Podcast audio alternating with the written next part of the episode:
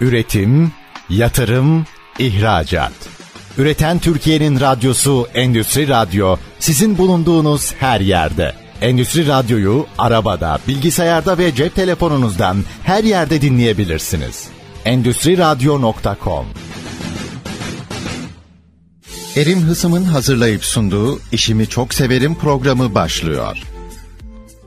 Değerli dinleyenler yine işimi çok severim de beraberiz. Elbette yine işini çok seven bir konuğum var. Tahminim öyle. Gözlemim öyle. Birazdan teyidini alacağız. Mustafa Özer konuğumuz. Sevgili Mustafa hoş geldin. Hocam hoş bulduk. Nasılsın? Çok iyiyim. Siz de iyisiniz. Çok şükür, çok şükür. İnşallah daha da iyi olacağız. Bana bazen soruyorlar hocam böyle çok iyisin deyince.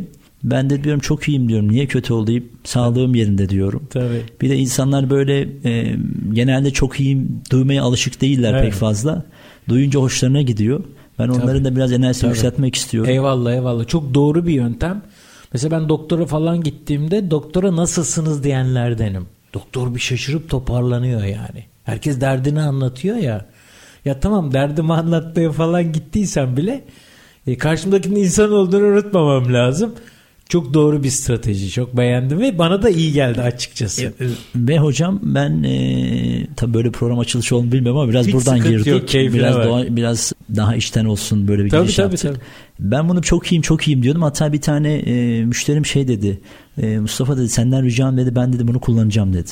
Memnuniyet Tabii dedi. Yani canım. insanlar da artık bu şekilde benim bu şeye e, bu çok iyiyim dememden ciddi anlamda başkalarına bu şekilde söylüyor. Çünkü Tabii. insanlar bunu duyduğu zaman şaşırıyorlar. Aslında şaşırmamamız gereken Tabii. bir şeye Tabii bakarsanız. tabii tabii. O yüzden özetle çok iyiyim hocam böyle söyleyeyim. abartılı söylemenin çok faydalı Var. olduğunu düşünüyorum. İyiyim yerine çok iyiyim. Ben de bir irkildim açıkçası. Beklemediğim bir şeydi ama bu pozitif bir irkilme yani. İlginç bir açılış oldu dediğin gibi ama hiç problem değil. Biz zaten sohbet ediyoruz. Bu programın formatını dinleyicilerimiz biliyor.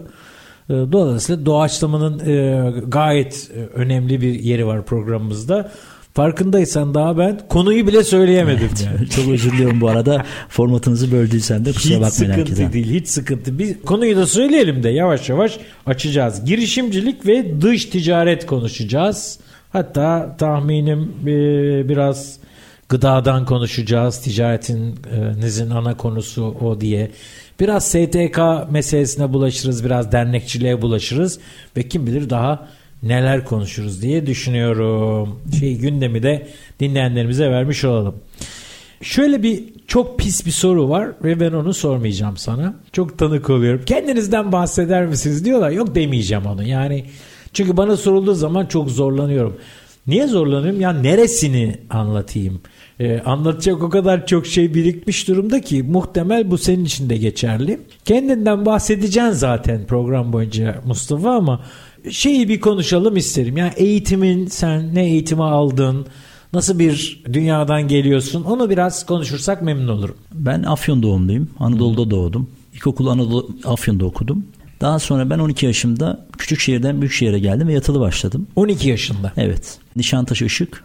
E, yatı, yatılı başladım. Tam bir yatakhane ortamı. 60 kişi beraber kalıyoruz. Oy, oy, oy. Anadolu'dan gelmişim. Küçük şehirden büyük şehre. E, tabii her türlü bir e, etki var. Yani küçük şehirden büyük şehre gelmek, böyle bir atmosferi yaşamak. Tabii bunu yaparken zorlandığım için de e, birinci ayın sonunda ben Ankara'ya transfer oldum. Çünkü Hmm. Pelin kardeşim orada okuyordu. Bir sene Ankara'da okudum hazırlığı ben 12 yaşından sonra. Fakat kaderin oyunu sonra Pelin İstanbul'u kazandı. sonra ben kendi okuluma dedim ben seni kazanmıştım ışık sesini. E, beni geri alır mısın? Tabii ki alırım dedi. Çünkü sen bizim öğrencimizsin zaten. Tekrar ben ışığa geri döndüm. Aa, enteresan oldu. Yani öyle bir başlangıcımız var. Ben ortaokuldan lise sonuna kadar Nişantaşı Işık mezunuyum. Ee, daha- Pelin nerede okuyordu? Pelin o zaman Anadolu Lisesi'ni bitirdi Afyon'da. Ondan sonra üniversiteye Koç Üniversitesi'ni kazandı. Koç'u kazandı. Ee, ben de keza Işık Lisesi'nden sonra Koç Üniversitesi mezunuyum. Koç İşletme. Sen de koçlusun değil mi? Evet. Yani Pelin de ben de ikimiz de Koç işletme mi senin? Benim de Koç Pelin İşletme. de işletme mi? Pelin de işletme. Ben- Oğlumun da koç işletme. Ben zaten şöyleydi. Ben hep işletme istiyordum ve koç işletme istiyordum. Nitekim de koç işletmeye girdim ve ona göre de e, hazırlandım. Yani koç işletmeye gireceğim niyetindeydim. Nitekim de oraya tutturdum. Yani en çok istediğim yer orasıydı ve o şekilde tamamladım. Herkes Oğlumun da tek tercih biliyor musun? Bunu konuşmamışızdır sen. Tek- Koç işletme koç işletme. Başka bir şey yazdıramadım yani. Yani o çok enteresan bir şey. E, konu konu açıyor tabii. E, biz e, Anadolu Bursiyerli programı ile Koç Üniversitesi'nden mezun bir koçu kazanmış bir kişiye bursiyer programı verdik mezun olaraktan. Antalya'da bir kızdı. O da tek tercihi koçtu. Ben hatta çok şaşırmıştım. Yani bu nasıl bir istektir? Yani hani Evet. altını üstünü doldurman lazım. Ben öyle değil. Doldurdum ama istediğim oydu. Oraya girdim. Öyle söyleyeyim. Çok e, bir şey e, bu e, biraz da şey e, hakikaten çok kolay bir şey değil tek tercih yazmak. Hani oğlumuzun yaptığı gibi. Ama yani bir parantez açalım sonra döneriz gerekirse bu konuya. İstek çok kritik geliyor bana. Bunu konumuza da bağlarız birazdan inşallah ben hatırlarsam. Ben Yo, unutursam ben sen de- hatırlatırsın. Tamam evet. Peki sonra Sonra e, ben tabii üniversiteyi bitirdim. E, daha sonra hep yurt dışına bir gitmek istiyordum ben. Yani e, okumaktan ziyade yurt dışına yaşamak istiyordum. İşte üniversiteden mezun olduktan sonra yurt dışında yaşamak. yani şöyle yani yurt dışında bir süre zaman geçirmek istiyorum. Anladım. Çünkü oradaki atmosferi, oradaki kültürü görmek için e, Vizyon edinmek için Aynen. mi? Aslında temel sebebi o şu. Burada birçok opsiyonunuz var. Ya master'a gidecektim ki okul sonrası master'ı ben çok kabul edenlerden değilim. Çünkü iş hayatını gördükten sonra master olması gerekir ki şu Çok katılıyorum bunu sana daha ya. iyi anlıyorum. Evet. Yoksa her şey e, teoride kalır. Yani her şey Tabii. okuduğunuzda kalır. Bir şeyi pratiğe dökemezsiniz. E, bence üniversiteden mezun olan insanlar da aslında ne istediğini e, iş hayatına girdikten sonra daha iyi anladıklarını düşünüyorum. E, tabii hemen master'a gidemezdim. Sertifika programları vardı. Çok tercih etmediğim bir şeydi. O zaman niye çalışmıyorum dedim ve ben CV'mi gönderdim oradaki firmalara.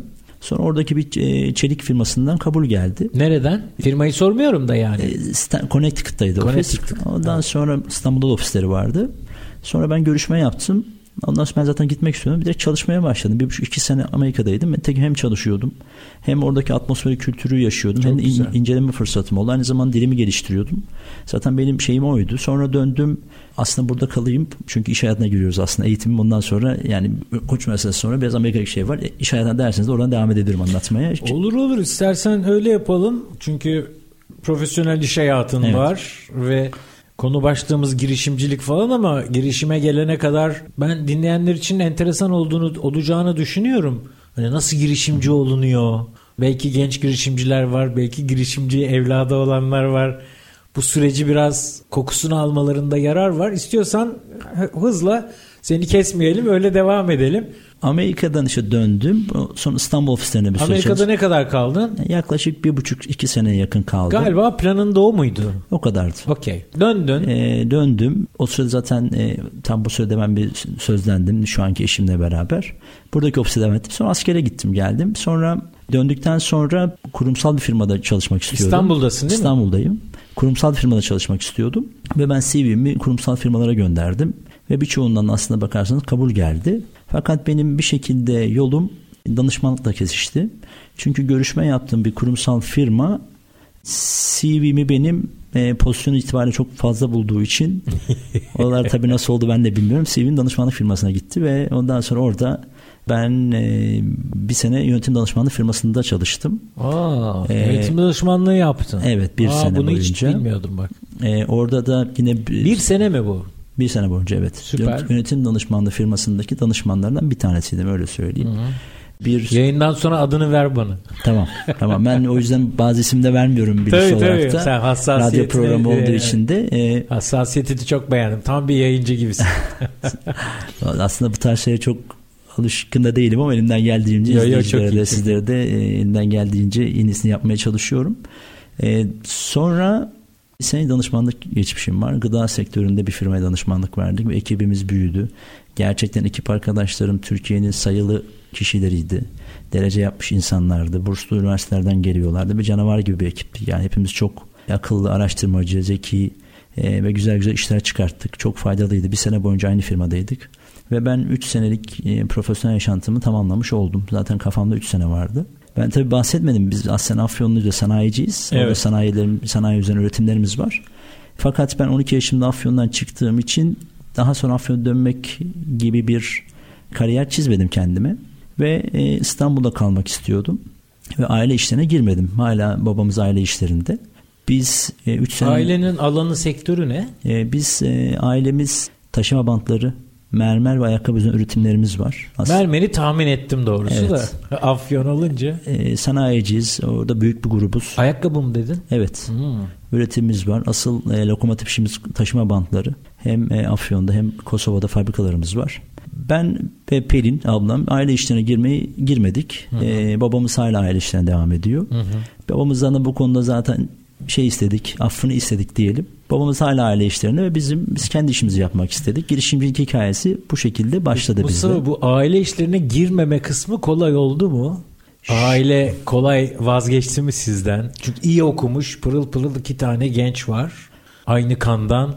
Genellikle şöyle oluyor işte anne baba işte aile onları kaptırmak istemiyor. iş yürüsün istiyor falan filan. Siz bunu nasıl başardınız? Şöyle e, birincisi bir defa 12 yaşında ben Afyon'dan çıkmıştım. Evet. Büyük şehirde kalmak istiyordum. Evet. E, ikincisi aile işlerine gir benim birçok arkadaşım aile işlerinde. Aile işlerinde olan artıları ve eksileri var. Bunu oradaki kişilerin kendi içinde yorumlayıp kendilerinin karar vereceği bir durum ben bizler Pelin ve ben girmek istemedik. E, giren e, kuzenlerimiz var. Onlar da mutlular. Girmeyen bizler varız. Bizler de mutluyuz. Giren örnekler var. Onlarda da bir mutsuzluk yok, yok aslında. Onlara devam ediyorlar. Bize devam ediyoruz. Sonuç olaraktan buradaki artık biliyorsunuz bu aile firmalarında sizler de yeni gelen jenerasyonlara bu tarz opsiyonlar sunuyorlar.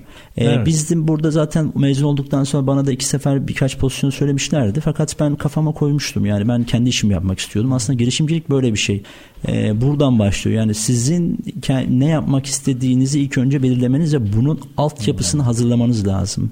Yani ben girişimci olacağım işte bu işi yapacağımdan ziyade altyapıyı hazırlamanız lazım ve bir hikayeniz olması lazım. Yani bunu bunu hazır değilse arkadaşlarımız ilk önce bunu bunu burada bir başlaması lazım. Bu hikaye hazır mı?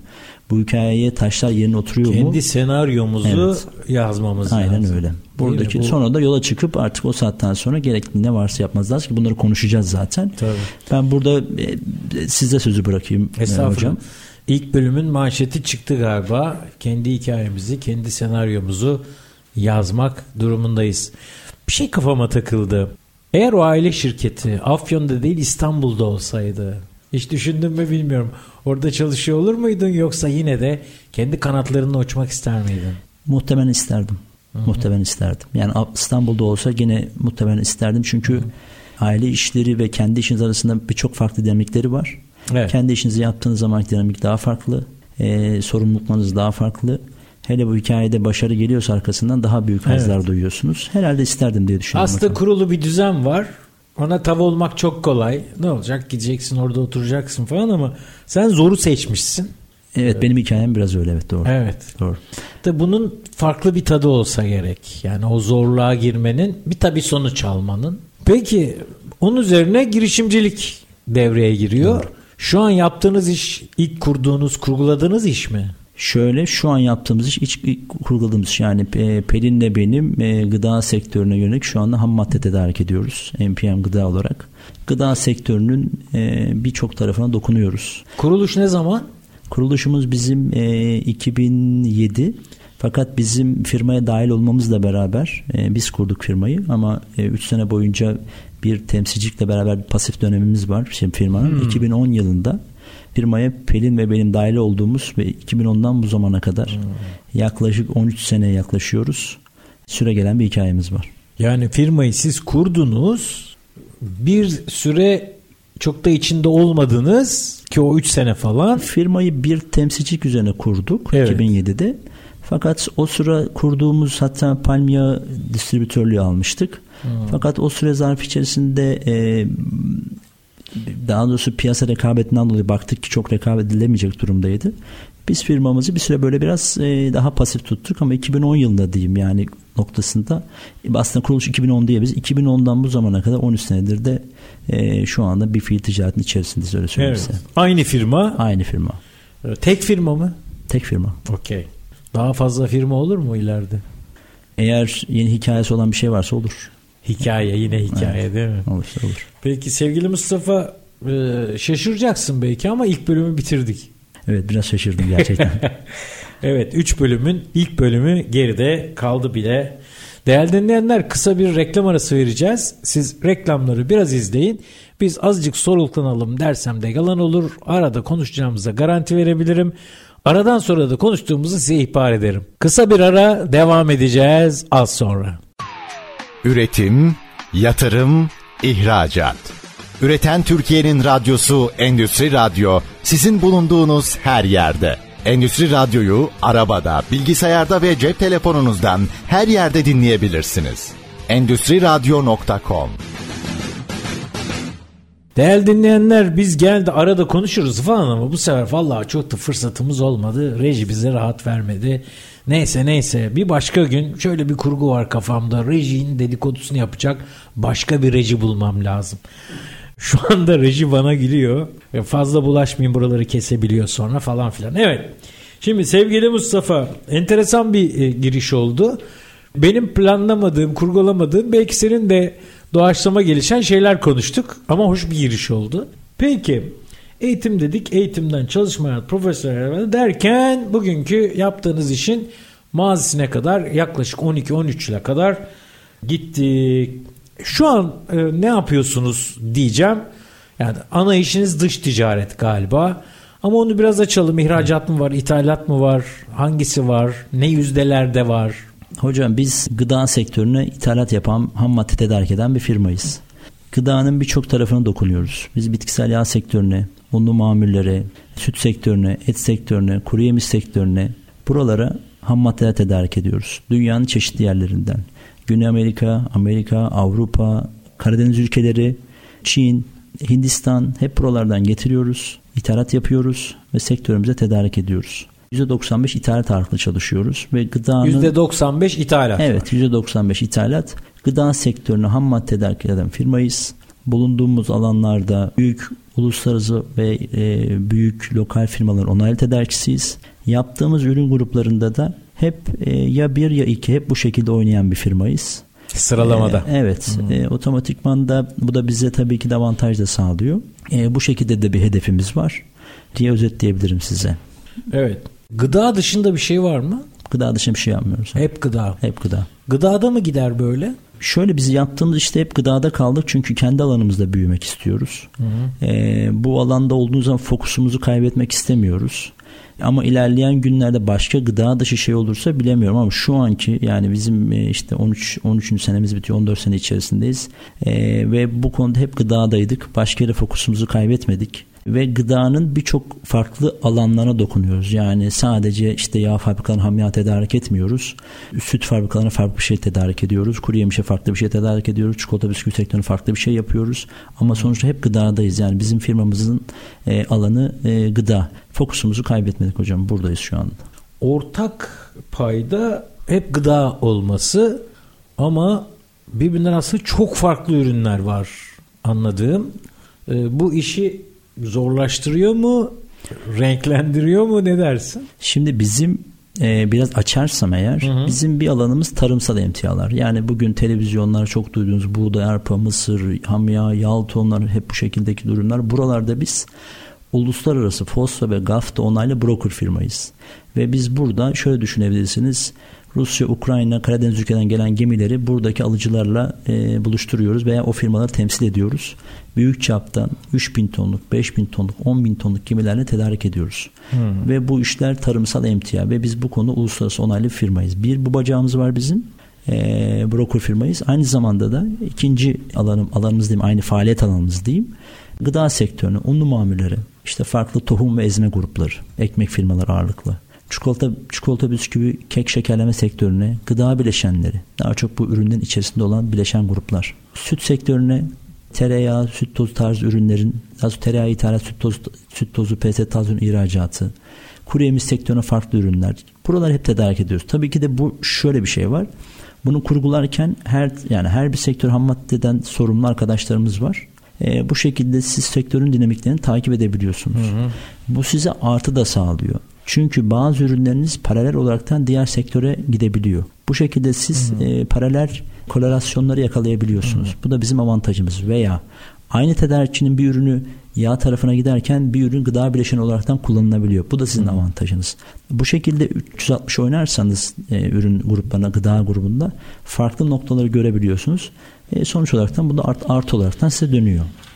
Ee, çok güzel. İlk bölümde planlamanın altını çizdik. Ben notuma kocaman onu aldım. Böyle yanında önlem alan bir planlama var hayatınla ilgili. Burada da bu ürün gamı, e, bunların konuşlandırılması falan bir planlamanın ürünü mü yoksa biraz göç yolda düzülür hesabı böyle mi şekillendi?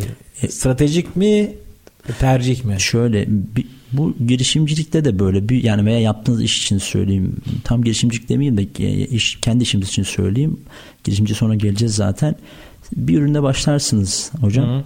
E, o ürünle siz e, bir pazar açarsınız, satarsınız. O ürün başka bir ürün getirir. O ürün başka bir ürün getirir. Bu şekilde siz portföyü açarsınız.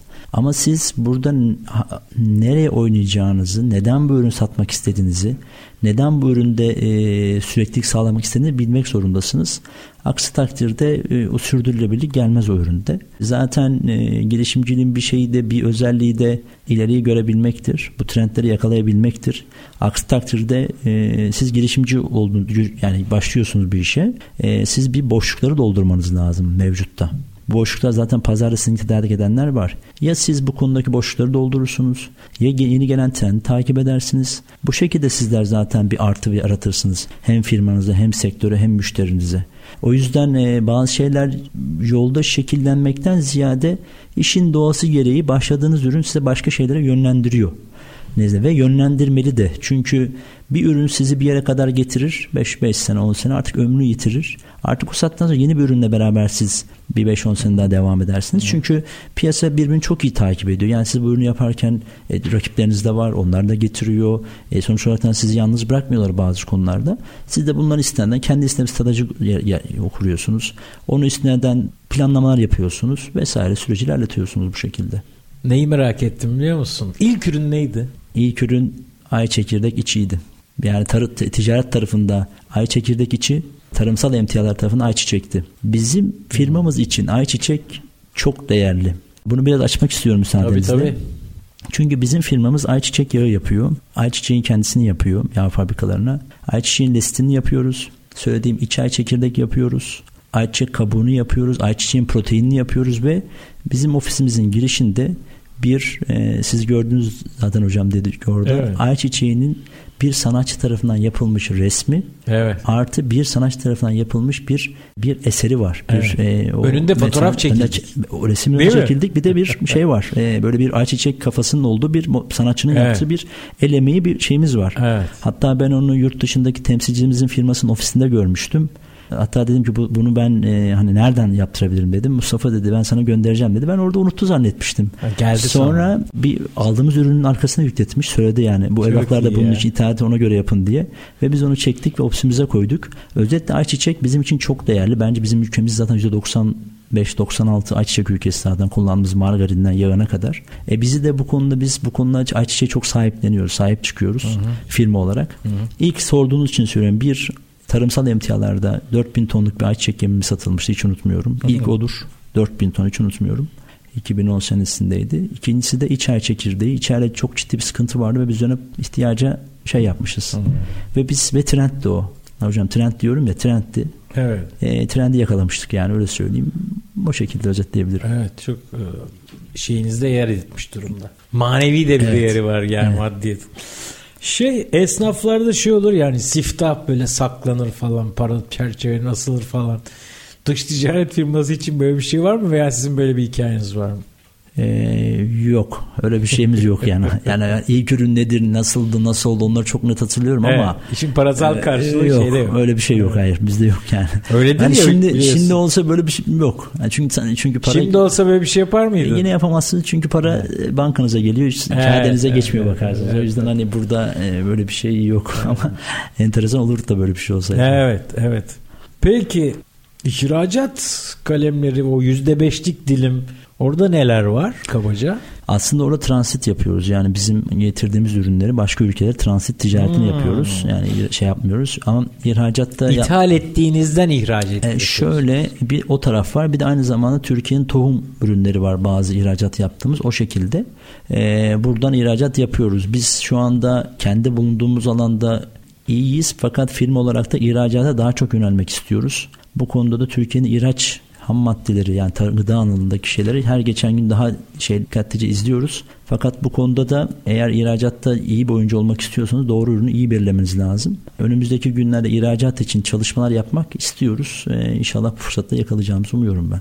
Yani işiniz ilk bakışta belki basit bir ticaret. Bu arada ticareti basit bulduğumdan değil. Çok da ürkerim ben bu arada ticaretten e, uzak biriyim.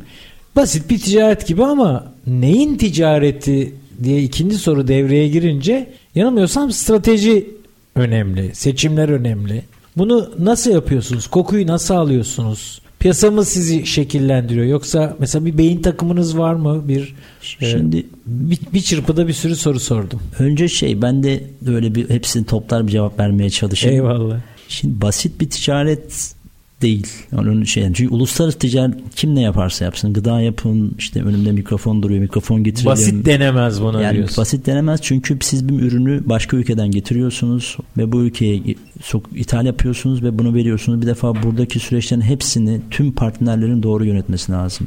Üretici ürettiği malın olması olarak. lazım. Buradaki kontratların çok doğru olması lazım herhangi bir şekilde kontrat şartları vesaire hep uluslararası mahkemeler nezzindedir. Bunların çok sağlam durması lazım. E, gelen ürünün kalitesi çıktığı gibi olması lazım ve siz bunu müşterinin sattığınız zamanda da aynı şartlarda verip ve siz sonuçlandırmanız lazım. Yani uluslararası ticaret aslında bakarsanız çok süreçleri kolay gibi gözükse de çok dikkat edilmesi gereken en ufak hatayın kaldırmadığı bir şeydir. Ve buradaki siz orada çok güzel bir şey söylediniz hocam. Nasıl seçiyorsunuz? Buradaki ürün, tedarikçi, e, hep bu halkaların çok sağlam olması lazım. Zaten dış ticaret firmalarının güçlülüğü buradan gelir. Doğru tedarikçiyi bulmak, bu süreci doğru yönetmek, olası riskleri minimize etmek ve bunu doğru zamanda doğru pozisyon etmek. Bunların hepsini yapmak zorundasınız ki bunun sonunda sizler bir başarı elde edebilirsiniz veya ticareti sonlandırabilirsiniz. Şimdi bir işte uluslararası oynadığınız takdirde artık uluslararası oyuncularla konuşmaya başlıyorsunuz. Yani Avrupalısıyla konuşuyorsunuz, Güney Amerikasıyla konuşuyorsunuz, Rusuyla konuşuyorsunuz, Ukraynalısıyla konuşuyorsunuz ve dönüyorsunuz satıyorsunuz buradaki kendi ülkenizdeki iş insanlarına. O yüzden olarak o, o sebepten dolayı buradaki tüm e, iletişiminiz çok kuvvetli olması lazım. İlişkilerinizin iyi olması lazım. O ülkenin kültürüne iyi hakim olmanız lazım. Ve bu sizi dinamik tutuyor, ayakta tutuyor. E, ben kendi yaptığım işi seviyorum. Yani e, zaten ben uluslararası ticaret yapmak istiyordum işime başlarken de ve öyle de oldu. E, çünkü her gün bir dinamizm var bizim ofisimizde, işimizde.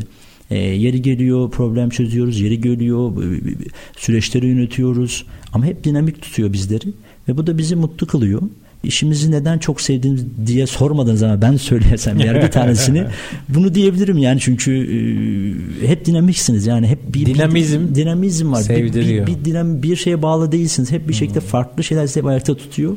O iyi bir şey. Hmm.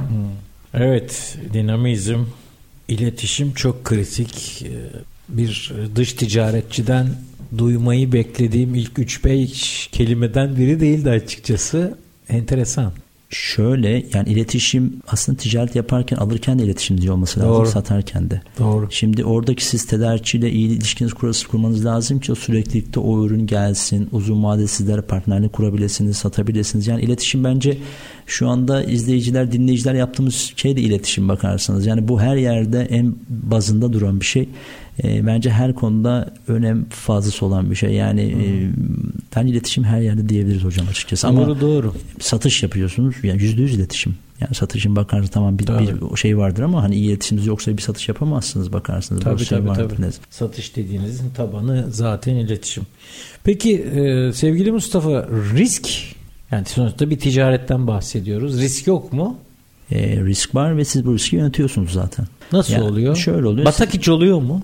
Yani bizim firmamız için hani şöyle yaparlar ya yani e, gel geçmişe baktığımızda Değerli dinleyenler şu an masaya e, yani şöyle, vurdu. Yani çok, nazardan saklasın Allah yani şöyle, hareketini çok, yaptık. Yani bizim ticaretimizde çok düşük oranlara burası çok düşük. Yani bu da evet. e, bundan sonra da olmasın tabii kimse için inşallah, olmasın. İnşallah. Bu risk ticaret yapıyorsunuz her yerde var ama bu riski yönetiyorsunuz. Nasıl yönetiyorsunuz? Evet. İşinizi çok iyi bilip bunu doğru kontratlarla, doğru tedarikçi bularak, sürecin üzerindeki riskleri öngördüğünüz takdirde onları minimize edecek aksiyon adımlanarak yönetmeye çalışıyorsunuz. Buna rağmen risk karşısına çıkar mı? Çıkar. O takdirde de soğukkanlınızı koruyup çözmek için elinizden geleni yapıyorsunuz. Bu e, zaten her türlü ticarette olan bir durum ama e, buradaki önemli olan bunu minimize edip olası risklerin önünden şimdiden önlem alması diye özetleyebilirim. Burada da yine planlama, Tabii ön alma değil mi? Bunu ekipçe yaptığınızı Tabii. düşünüyorum. Aynen öyle. Herkes görev sorumluluğuyla ekip halinde e, evet. e, bunun yönetilmesi diyebiliriz. Evet. Biraz e, çok felsefik olabilir ama tam anlatılması bu kelimeler diye düşünüyorum. Yok yok bence oturdu yani. Değerli dinleyenler Mustafa'nın alıştığını zannediyorum. Siz de biliyorsunuz ama ben yine anons etmem lazım. Biz bir bölümü daha bitiriyoruz. İkinci bölümde bitiyor. Elinde elimizde topu topu bir bölüm kaldı sevgili Mustafa. Değerli dinleyenler biraz günümüzü, yaşadıklarımızı, konjektürel şeyleri konuşacağımızı tahmin ettiğim son bölümde birlikte olacağız. Kısa bir ara birazdan beraberiz. Üretim, yatırım, ihracat. Üreten Türkiye'nin radyosu Endüstri Radyo sizin bulunduğunuz her yerde. Endüstri Radyo'yu arabada, bilgisayarda ve cep telefonunuzdan her yerde dinleyebilirsiniz. Endüstri Radyo.com Değerli dinleyenler işimi çok severim de 3. ve son bölümde Mustafa Özer'le beraberiz. Ne konuşuyoruz? Girişimcilik, dış ticaret, daha konuşacağımız şeyler var. Baştan anons ettim biraz e, dernekçilik falan filan da var. Onu konuşmadan programı tamamlarsak olmaz. Ama e, şu dedim yani günümüz konjektür falan neden bahsediyorum?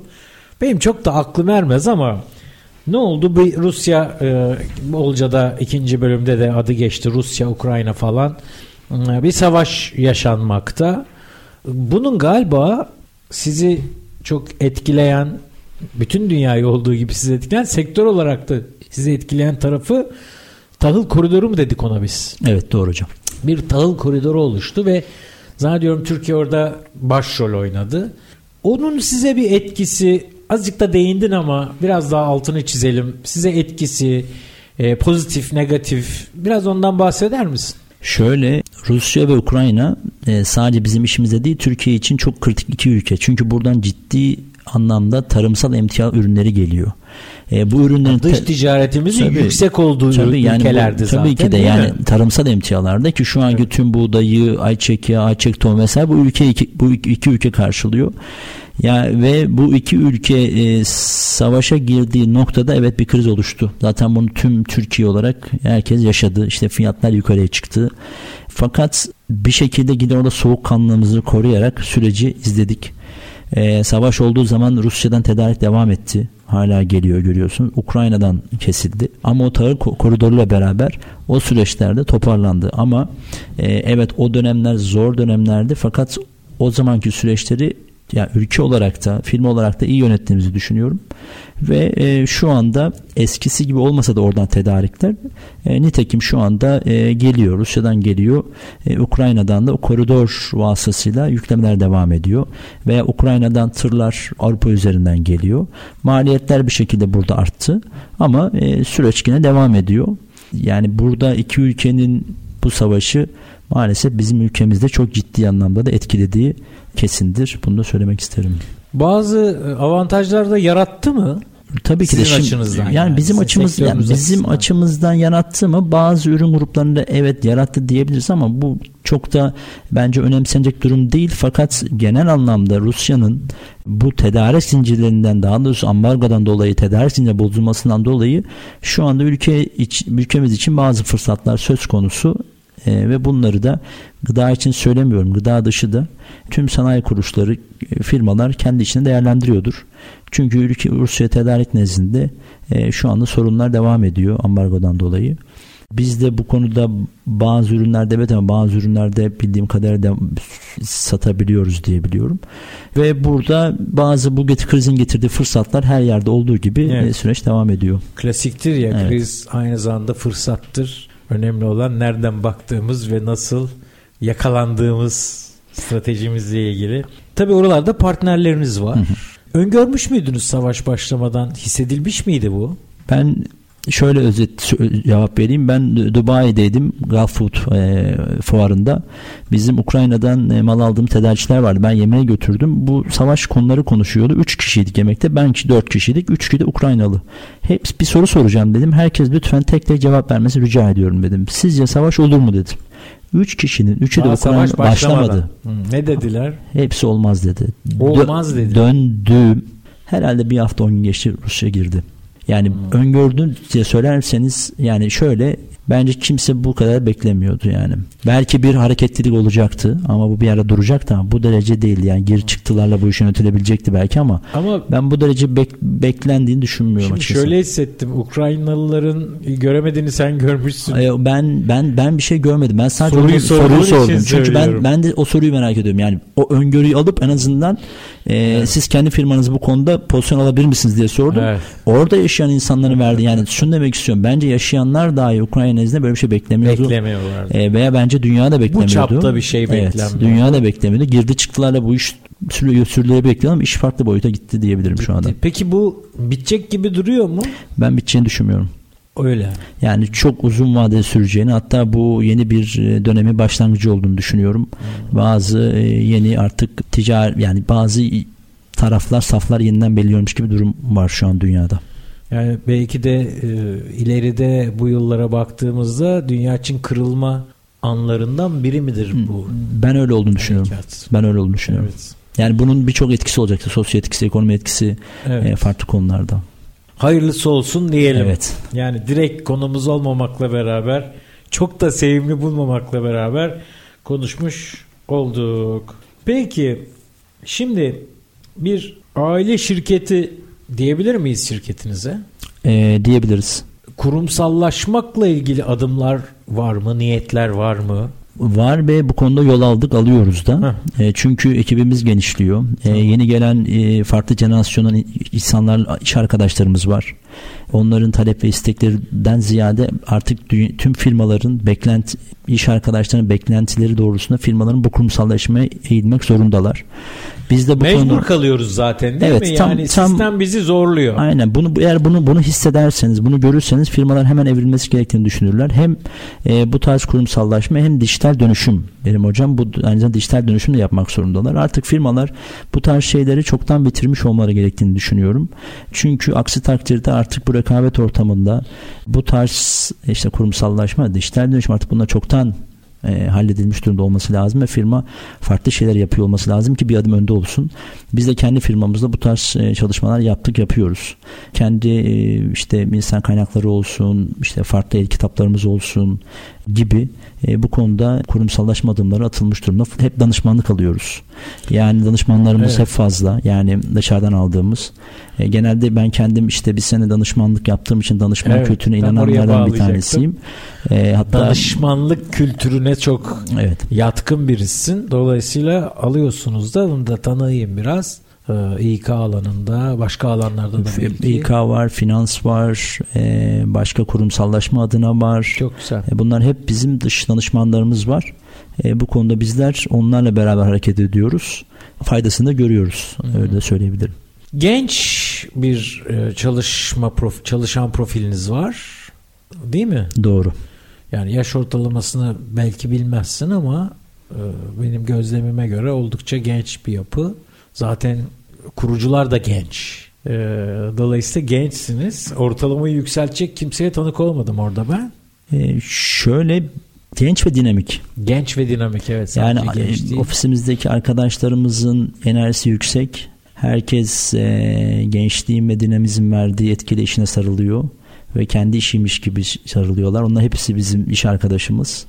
E, zaten bu kültürde çalışıyordu içeride e, yükseltme konusunda tabii ki de olursa yükseltiriz ama şu anda bu bu enerjiye inanıyoruz Selim Hocam. E, bu enerjiye devam ediyoruz. Bizi de artılar sağlıyor, önde evet. kılıyor. Evet. E, o yüzden şu anda bu konuda mutluyuz.